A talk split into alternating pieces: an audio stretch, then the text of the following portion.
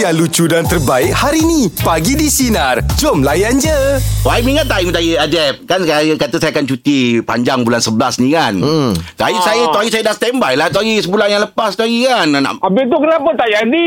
Ada orang cerita dulu ni member ni dah plan dah ni dengan family ni apa semua dah sampai sewa bas lah kita orang.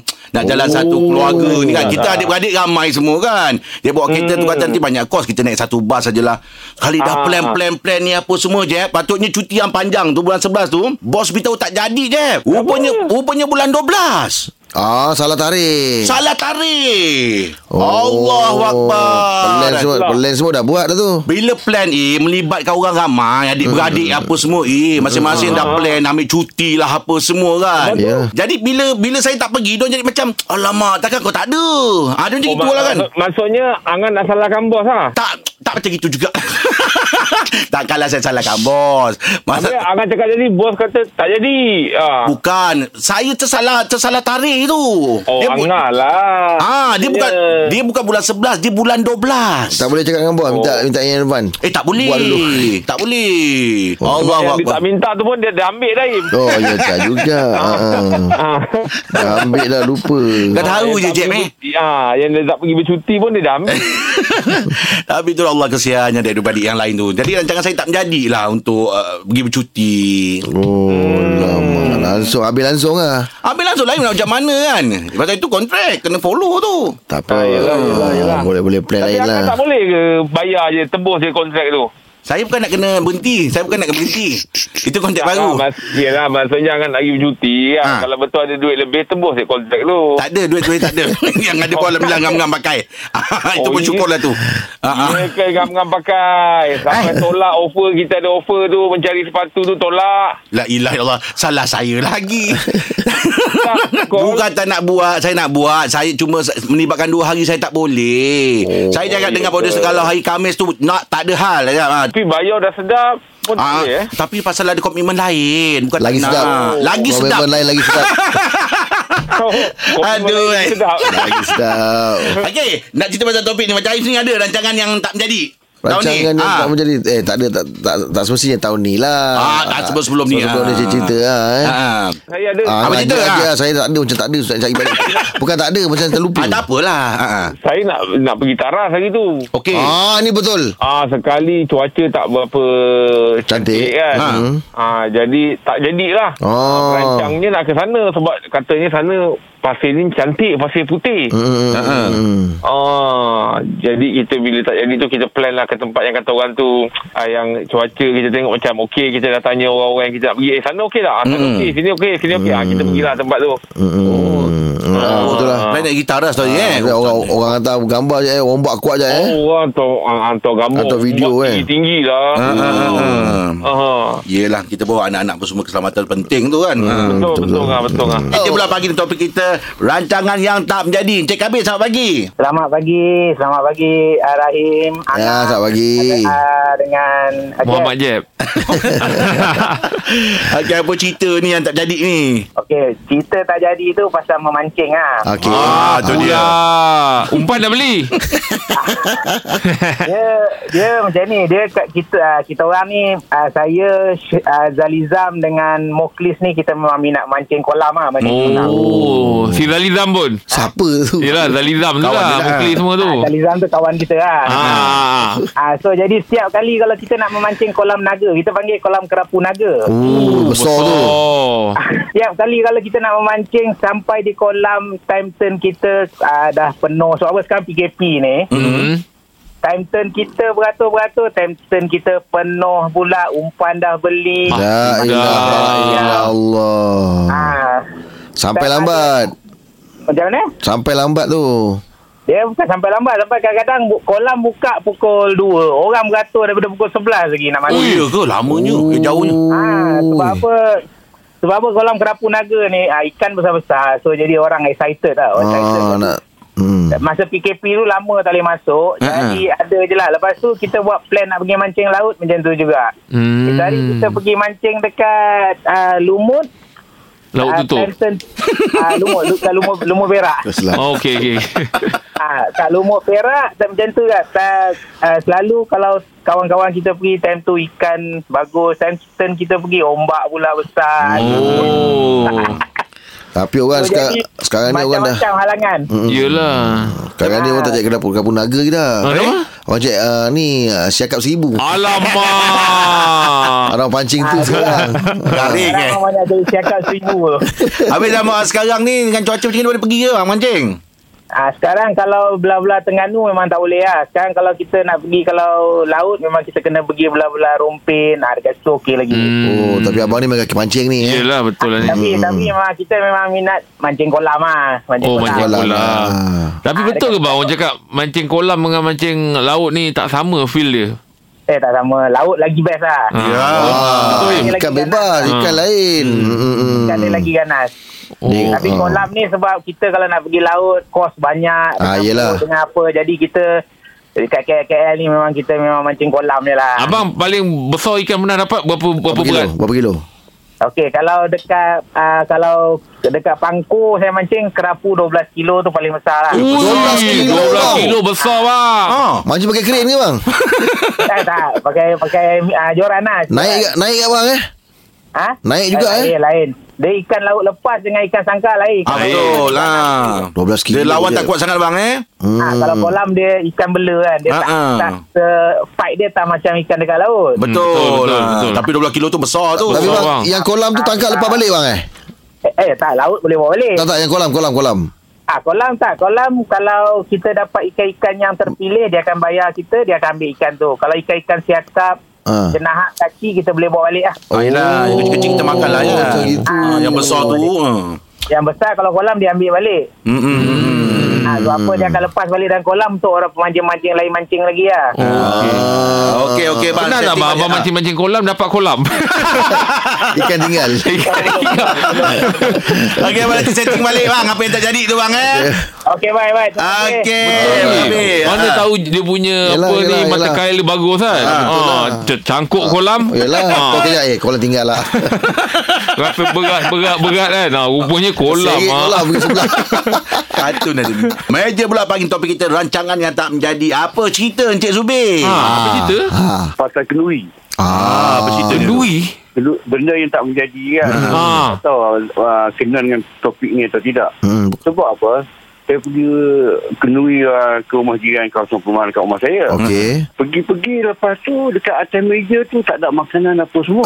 Cuma ada buah rambutan dengan manggis. Pula. Okay. It happen benda tu hari Sabtu. Hari Sabtu, okey. Lepas tu bila dia jumpa Tuan Umar Salam pun semua dia minta maaf banyak-banyak sebab apa catering tu dia tak datang. La ilaha illallah. Kita tak menjadi juga tu betul lah tu tak menjadi tu. Ya, catering tu dia tak datang, dia kata dia ingat hari Ahad. Pula dah makan buah je semua. Naya. Lepas tu Tuan Umar rasa malu pun saya kata tak payah rasa malu kalau takat buah rambutan ni okeylah. Sebab dia pergi cari habis buah rambutan. Allah. Dia dah nak menjamu juga kan. Ya Allah. Jadi yang si anak dara tu rasa malu lah. Yelah. Buah kan. Benda ni happen dalam 4 tahun sudah lah. Bahaya lah. Orang tersilap date ni bahaya betul lah. Catering tu salah. Macam besar pula tu. Udahnya makan betik je. Betul tak ada. Rambutan buah-buah. Manggis dengan rambutan dia. Biru tangan tu makan manggis. Cari kopek je. Cari kopek tahu tak payah. Tak ada. Itulah. Abang Zubir pun nak jemput lah kalau anggang apa semua. Makan buah. Datang ke rumah Abang Zubir nak berkenuri lah 27/11 ni. Kat mana bang? Dekat Berserah Kuantan Pahang. Anak nikah ke bang? Makan buah juga ke bang? Tak.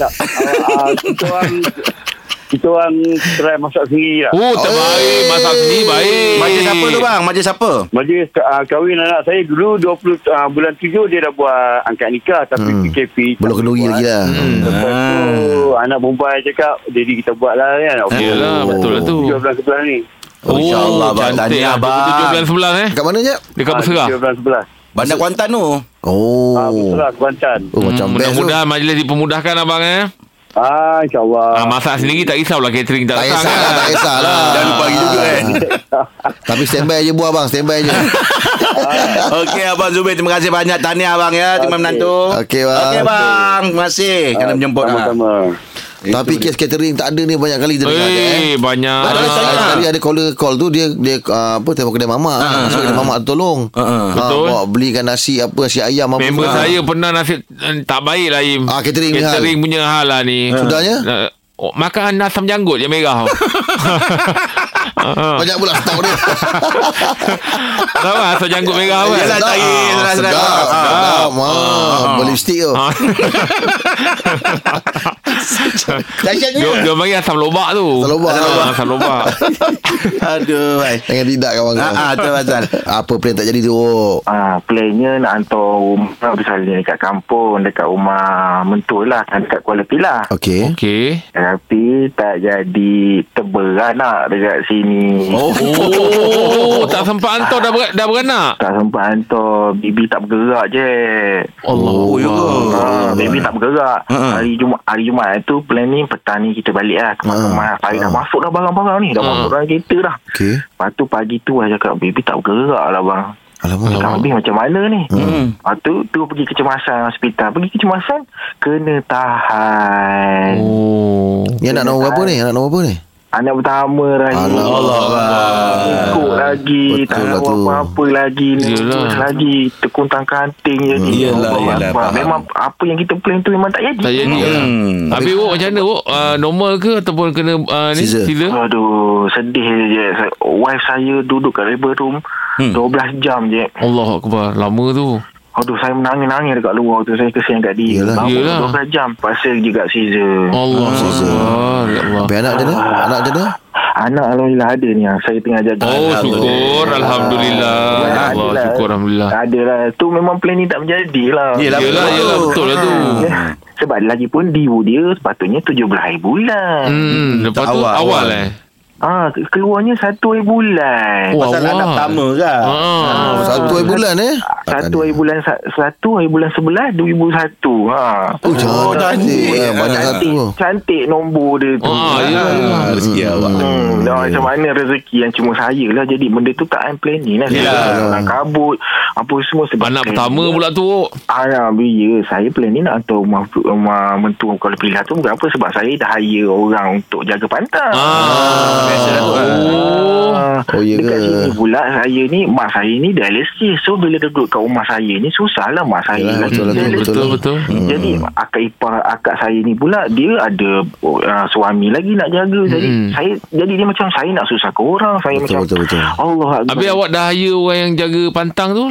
Dia jaga siapa sekarang? Tak adalah kerja, tak payahlah. Tak mesti dia buat juga. Dia tahu kan, dah booking kan. Taklah jaga je siapa ada kat kampung. Kan boleh jadi guard. Saya ni tunggu ni je lah. Tunggu saya habis appointment dengan hospital dekat sini. InsyaAllah hujung minggu ni saya hantar balik Pilah lah. Hati-hati Pilah kat mana Wok? Pilah dekat ni, Tanjung Ipoh. Oh Tanjung Ipoh. Hati-hati Wok Tu anak sama nama Wok? Anak alamak saya tak siapa tahu lagi ni nak kena release kat sini pula. Official lah. Tak tahulah, manalah tahu awak rasa itu benda privacy apa. Tak ya. Untuk apa ni, untuk eksklusif untuk Pagi di Sinar biasa menyinari hidupku. Terima kasih lah Wok. Kebetulan pula petang ni saya nak buat pergi pendaftaran kelahiran. Cantik lah tu, dah ada nama lah tu. So saya nak bagi tahu lah anak lelaki saya bernama Muaz Ilman. Alhamdulillah. Ni kalau kau pergi JPN ni dengan Muaz ni, dah tahulah ini masuk radio tadi ni. Mudah-mudahan Muaz Iman jadi kata orang anak yang soleh, penunjuk mata dia. Betul. Ini orangnya 2.2 je itu keluar. Biasa baby. Alhamdulillah lah. Terima kasih banyak orang tahniah ya. Semoga dia memudahkan awak. Pilih dah beli. Oh, kau ingat Bambang Raju semua ya. Kau orang nak jaga je dah boleh lah. Jangan lupa daun terkajang. Okay, bye-bye. tahu. Tak, biasa dengar je, tak tahu kan. Yelah. Tak daun ke, entah apa ke. Bilis tu yang letak kat dahi tu. Param apa kan? Param pun boleh tambah-tambah yang tu sama kan? Oh, param dengan bilis sama lah. Lebih kurang sama. Jangan kau pakai parang. Daun terajang saya dah tengok. Dah sampai rumah dah. Ada balance kan? Kering daun tu nak bagi aku. Borak jam 8 ya. Setiap akhir Rabu kita akan bersama dengan Wabi Fadlina Sidik dan segmen dalam segmen Himat Nasihat ya. Dan pagi ni kita akan segmen dalam segmen dalam segmen Himat Nasihat tentang perundangan. Wabi bergelak. Okey. Ayim mungkin ada soalan Ayim? Bukan soalan bersaya. Saya akan takut ingat masalah saya pula. Bukan.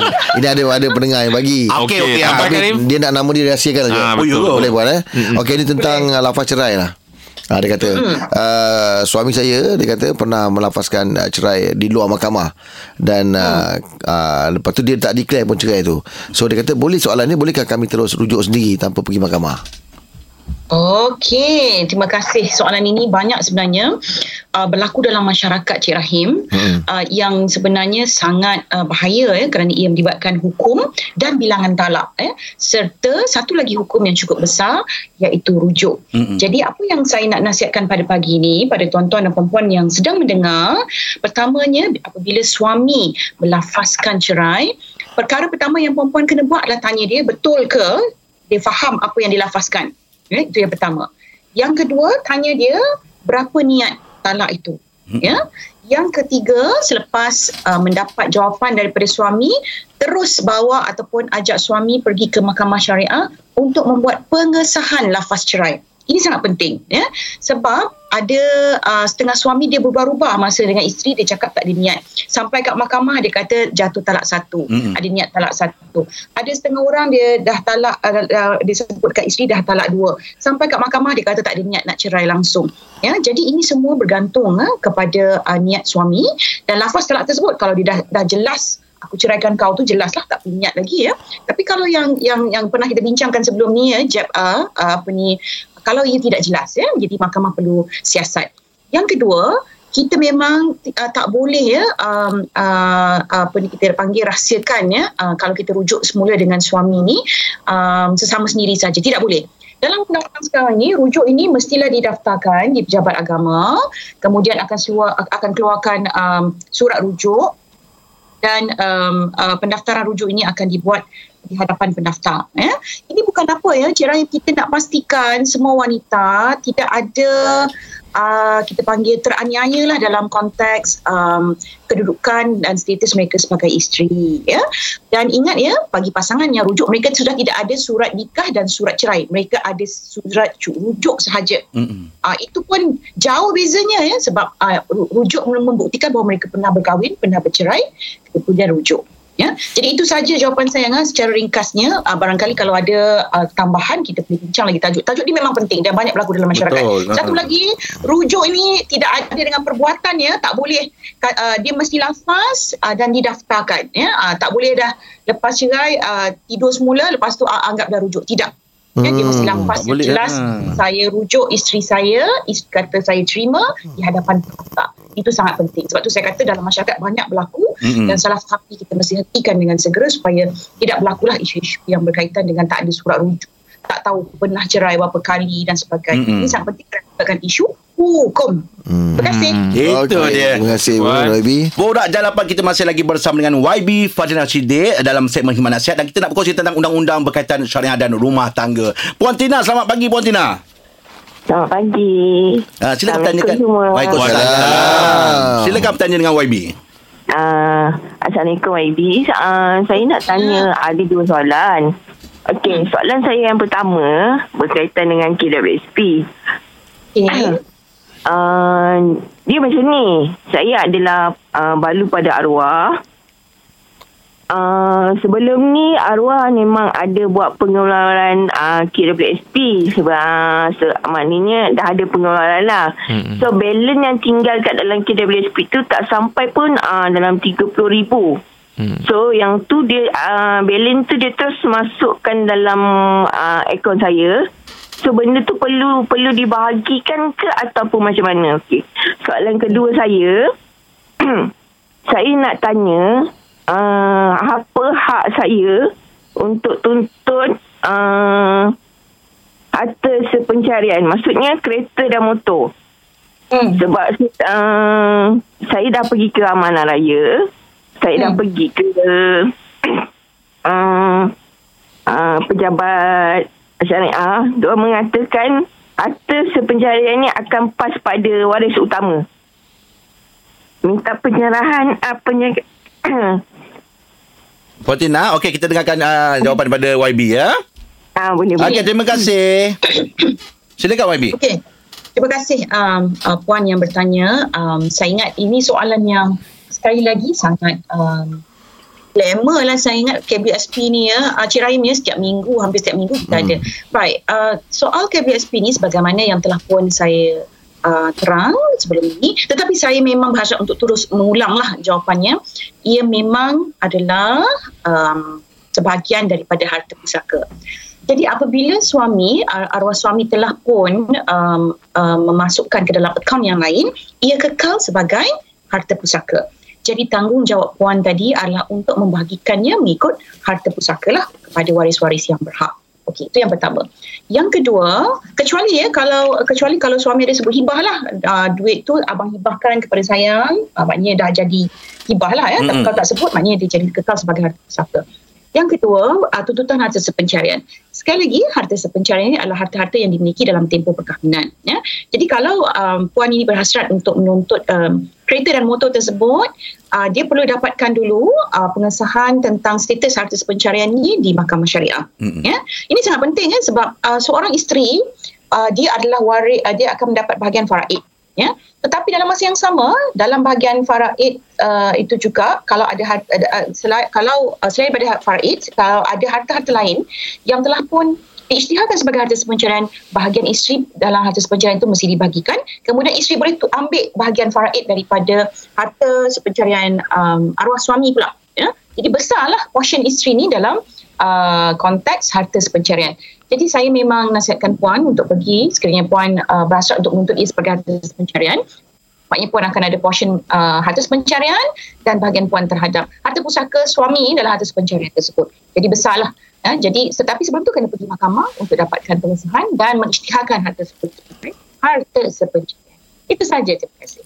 Thank you, YB. Alright, jangan lupa kita masih lagi bersama dengan YB Fadlina Sidik dalam segmen Himan Nasihat dan kita nak berkongsi tentang undang-undang berkaitan syariah dan juga rumah tangga. Kenapa kau tu? Okey, kita bersama dengan Rizal. Selamat pagi, Rizal. Selamat pagi, Angah. Assalamualaikum semua. Waalaikumsalam. Okey. Rizal, silakan bertanya dengan YB. Okey, YB, kat ni masalah tanah bagi boleh YB eh? Boleh. Okey. Okey, sekejap yang mertua saya dah meninggal. Dia dua beradik dengan ayah dengan kakak dia lah kan Bila ayah mertua saya meninggal, dia arwah-arwah mak dia meninggalkan banyak tanah sawah dan lain tanah lah. Masa sekarang ni ayah saya ada seorang lelaki dan 4 orang anak perempuan, dan dia tidak mendapat apa-apa bahagian pun daripada hak tanah tu. Hinggakan tanah tapak rumah pun atas nama anak-anak arwah kakak dia lah kan. Perusahaan saya sekarang ni, adakah abang ipar saya ni dia berhak untuk mendapatkan semula tanah-tanah tersebut, dan apakah cara yang boleh dilakukan untuk mendapatkan hak tanah tersebut? Itu soalan saya. Okay, terima kasih Zal. Kita dengarkan jawapan daripada YB. Terima kasih. Terima kasih kepada tuan yang bertanya. Saya ingat ada beberapa perkara penting saya nak highlight, tetapi akhirnya sebenarnya tuan yang bertanya tadi kena rujuk pada peguam yang lebih spesifik lah lepas ini ya. Tapi secara umumnya saya punya pandangan begini. Pertama, bila ada kematian ya, yang melibatkan kematian ahli keluarga, dan kita dapati bahawa ada isu-isu yang seperti ada dakwaan bahawa dia yang dapat harta ni dan sebagainya. Pertama sekali kita mesti cek lah ya, dengan orang yang mendakwa itu sama ada terdapat hitam atau putih lah dokumen yang mengatakan penyerahan harta tersebut ya. Ini saya kategorikan macam hibah lah ya. Kalau ada orang dakwa, biasanya orang kampung macam ni lah ya, mak-mak kita dulu pun beritahu, aku tu tanah kau, tu tanah alung, tu tanah angah. dah, tak payah bergaduh dah, ya. Tapi tak ada hitam putih, ya. Sebab itu bila tak ada hitam putih, saksi yang mendengar lafaz penyerahan hibah tu mesti kita carilah supaya kita boleh sahkan. Dan kita pun kena tahulah orang yang menerima hibah tu dia bersedia menerimanya dan telah pun menerimanya. Itu yang pertama. Yang kedua, sekiranya kita dah buat siasatan yang tak ada pun dokumen-dokumen mengatakan hibah itu diserahkan secara jelas, saksi pun kata tak pasti ataupun tak ada saksi yang mengetahuinya, maka bolehlah kita mulakan tuntutan harta pusaka. Itu tak ada masalah sebenarnya. Jadi bila kita mulakan tuntutan harta pusaka, orang yang mendakwa dia ada hibah ataupun diserahkan tanah tersebut, jadi dia kena buktikanlah tanah itu memang tanah dia dengan cara apa sekalipun, maknanya secara dokumen ataupun saksi, supaya perkara itu jelas. Tapi kalau mahkamah putuskan tidak wujud dakwaan hibah dan sebagainya, maka ia akan kekal sebagai harta pusaka. Ya? Jadi ini adalah tanggungjawab semua waris untuk mengenal pasti status harta tersebut sama ada telah diserahkan sebagaimana dakwaan ada hibah. Kalau tidak ada, maka ia akan kekal sebagai harta pusaka. Oh, dan, penting ni YB ya. Ya, sangat penting ya. Sangat penting, sangat. Saya risau juga sebab dakwaan-dakwaan kata dapat harta ni, memang ramai orang dakwa dia dapat harta, tetapi buktinya macam mana? Betul. So dalam mahkamah ni bukti kena ada lah. Yalah. Okey. Ni ada satu soalan ni Ngah. Daripada WhatsApp daripada Arif. Dia tanya YB, ayah dia ada tinggalkan sedikit harta lah, kan. Jadi bila kata orang tu harta kadang tak berapa banyak sangat, jadi adik-beradik bersetuju lah bagi sama rata, kan. Tapi ada salah satu adik yang tak setuju untuk pembahagian tu. Dia kata bagi ikut sistem faraid, kan. Jadi tu nak kira macam mana tu YB? Seorang yang tak setuju, yang lain semua setuju. Sebab apa jalan penyelesaian dia? Itulah, terima kasih Jeb atas soalan, dan terima kasih Arif kerana menghantar WhatsApp yang penting itu. Saya ingat perkara pertama yang kita kena ingat bila menguruskan harta pusaka ni adalah apa yang disebut sebagai wasyawirhum fil am. Ini saranan Al-Quran, hendaklah kamu mengadakan consultation ataupun bersyura ataupun bermesyuarat, ya, sesama dalam urusan ini, ya. Yang kedua, kita kena berjiwa besarlah bila berbincang tentang harta pusaka ni, ya.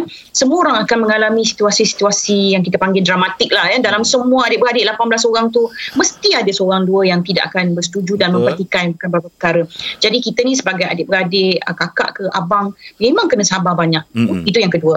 Yang ketiga, cara pembahagian harta pusaka ni, dia ada banyak mekanisme. Dia bukan satu saja, bukan faraid semata-mata, tidak. Ada banyak mekanisme, ya. Dan apabila kita bincang tentang bagaimana pengurusan ini, yang paling penting adalah persetujuan semua ahli waris. Itu yang pertama. Prinsipnya semua kena setuju. Kalau ada yang tidak bersetuju, ya.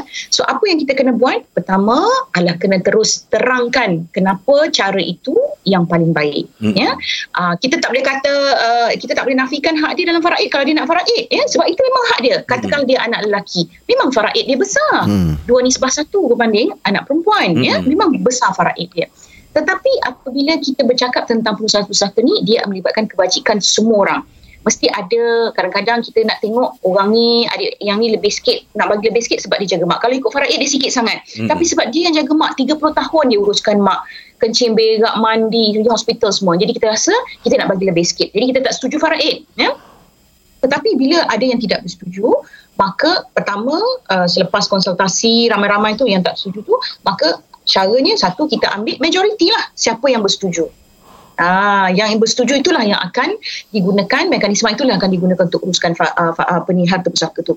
Yang kedua, kalau yang tak bersetuju ni dia ada dalil yang kuat, dia kata tak boleh, dia nak juga bahagian dia, jadi dia sendiri boleh pergi ke mahkamah syariah untuk tuntut dan mohon kepada mahkamah syariah untuk tentukan apakah mekanisme yang sesuai, ataupun di pejabat tanah, ya. Jadi ada banyak kita panggil sebagai autoriti yang boleh dibawa untuk dilibatkan bersama dalam pengurusan harta pusaka ini. Tetapi akhirnya saya nak sebut dan selalu pesan ni, sebab harta pusaka ni kadang-kadang kita yang mengendalikan ni memang rasa sangat sedih lah melihat adik-beradik bergaduh hanya kerana harta yang macam Jeb katalah bukanlah besar sangat. Jeb dia kadang-kadang ya. Tetapi itulah orang kata ujian harta ya, dan juga ujian silaturahim adik-beradik ini yang mesti kita kekalkan melebihi harta itu sendiri.